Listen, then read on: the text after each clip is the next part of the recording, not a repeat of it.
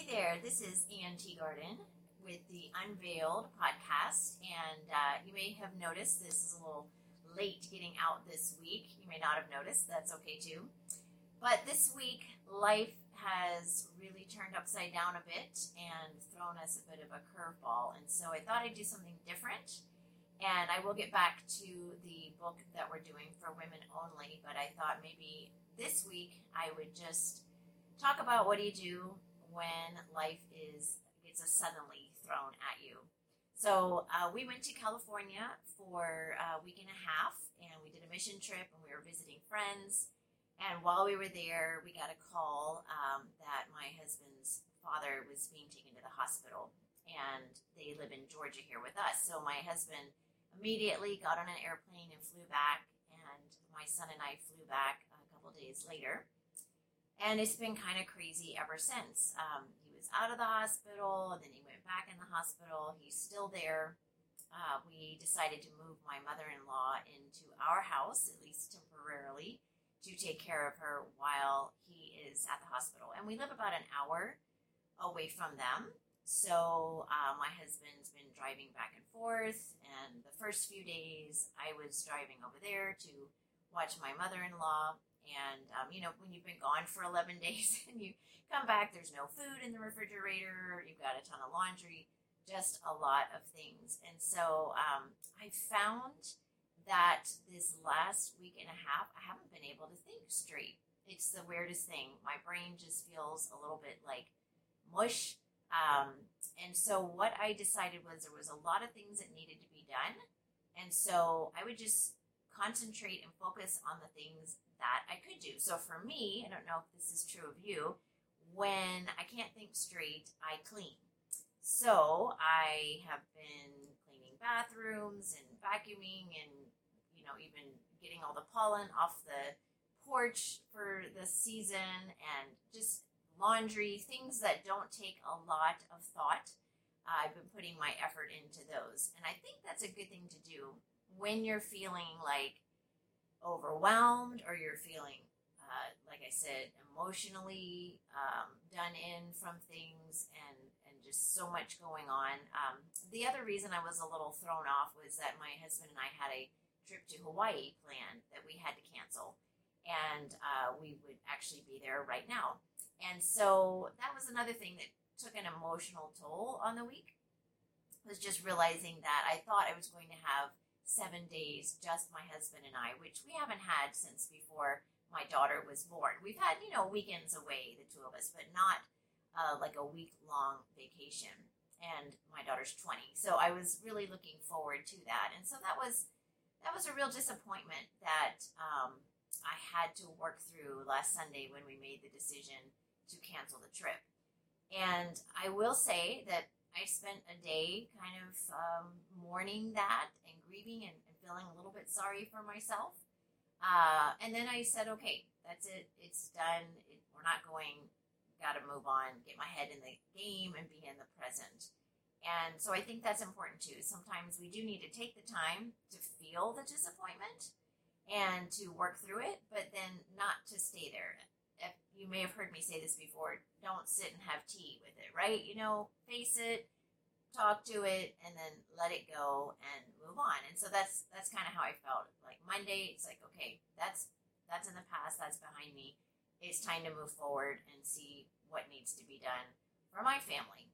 And so I think, whenever you're dealing with that overwhelm and all of that, it's good to just say, what can I do? If you think, I can't do my job right now, I can't think, I can't pay bills, whatever it is you're feeling like needs to be done, but you just can't focus enough to do it, well, you might just need to rest, and there's nothing wrong with that. But also think about, what can I do?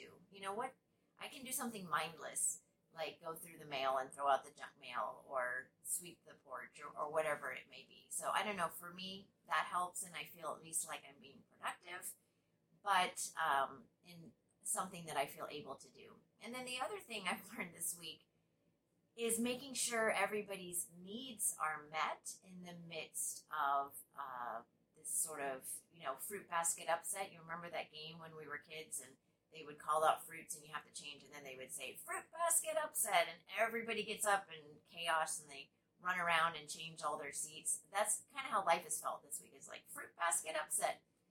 And so I realized that my son was needing some one-on-one time, not just with grandma time. And so he was, seeking out my husband, because he hasn't actually been here very much. And so when he is here, I see him, seeking him out when he's alone and spending some time with him. And yesterday we were all going to walk the dog together, and he asked if it could just be he and dad.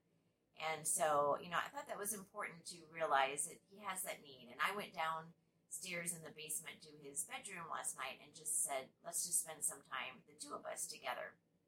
And so I think that's so important. And then with my husband, I took him out on the porch last night and told grandma she wanted something. And I said, well, it's going to have to wait. We're going to go sit outside for 20 minutes or so, just the two of us. And then we'll get what you need when we return. And I felt like, okay, it's time to start setting some boundaries. And I think that is so important. But also just my husband is absolutely exhausted. And so to be able to sit and talk with him and catch up and just put our arms around each other was so important. And for me, I think realizing I need some time alone as well. So I've taken a bath. I've taken a book out to the porch and said, nobody bother me for 20 minutes unless it's an emergency. I'm going to take some time to read. I think these things are so healthy, and I've realized that I definitely need to do that. There's still things I don't know how to do. How do I go down to the garden and work when I don't want to leave grandma alone? Sometimes leaving her with my son, but not making him take that burden too often, because it's not really his to bear. So it's okay to ask him to do that when I have an appointment that I have to go to. But, how much should I put that on him as a 17-year-old boy? Probably not too much. So it's amazing all the different things to have to work through and think through this week. We're also having to think through his parents can no longer live by themselves. And maybe a lot of you are dealing with caring for aging parents. I think if you're around my age, I'm in my 50s, it seems like a lot of us are beginning to do that. And my in-laws have been very healthy, but they are 92 and 93 now, and things do start to break down. And so we kind of realized about a month ago or so that they weren't going to be able to live on their own much longer. And now it's kind of immediate. So there's so many decisions to make with that. And I think I have to recognize for my husband and I, there's a lot of emotion involved in those things. For my mother-in-law, I also need to meet her emotional needs. She is having trouble letting go of a house full of items. That is really hard, things you've collected all those years.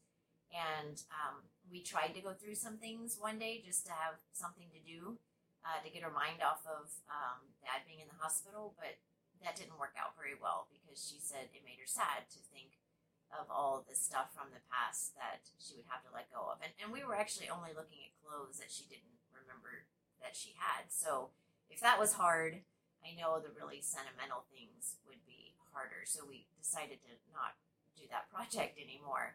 But again, it's feeling those things out and seeing what does she need. When I told her that her husband was going to be in the hospital for likely at least 4 more days and then maybe rehab center after that, I remember she said, I think I might cry. And I said, that's okay. It's okay to cry. I would probably cry too if my husband was in the hospital and was having to stay longer.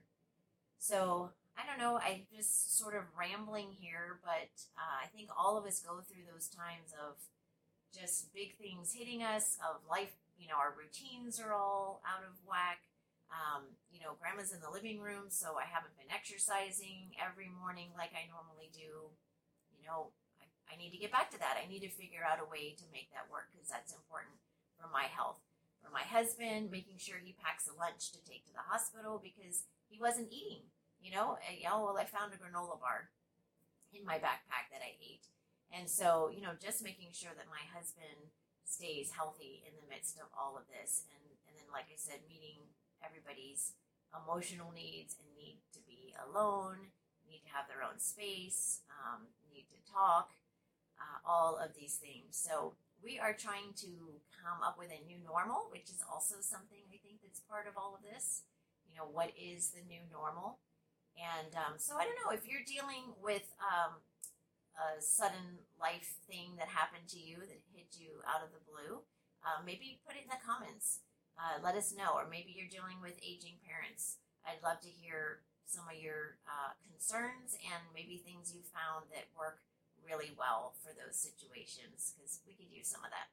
So anyway, hope that was helpful. That's it for this week. I will try to get my head on straight and get back to the book for next week. Anyway, thanks for listening.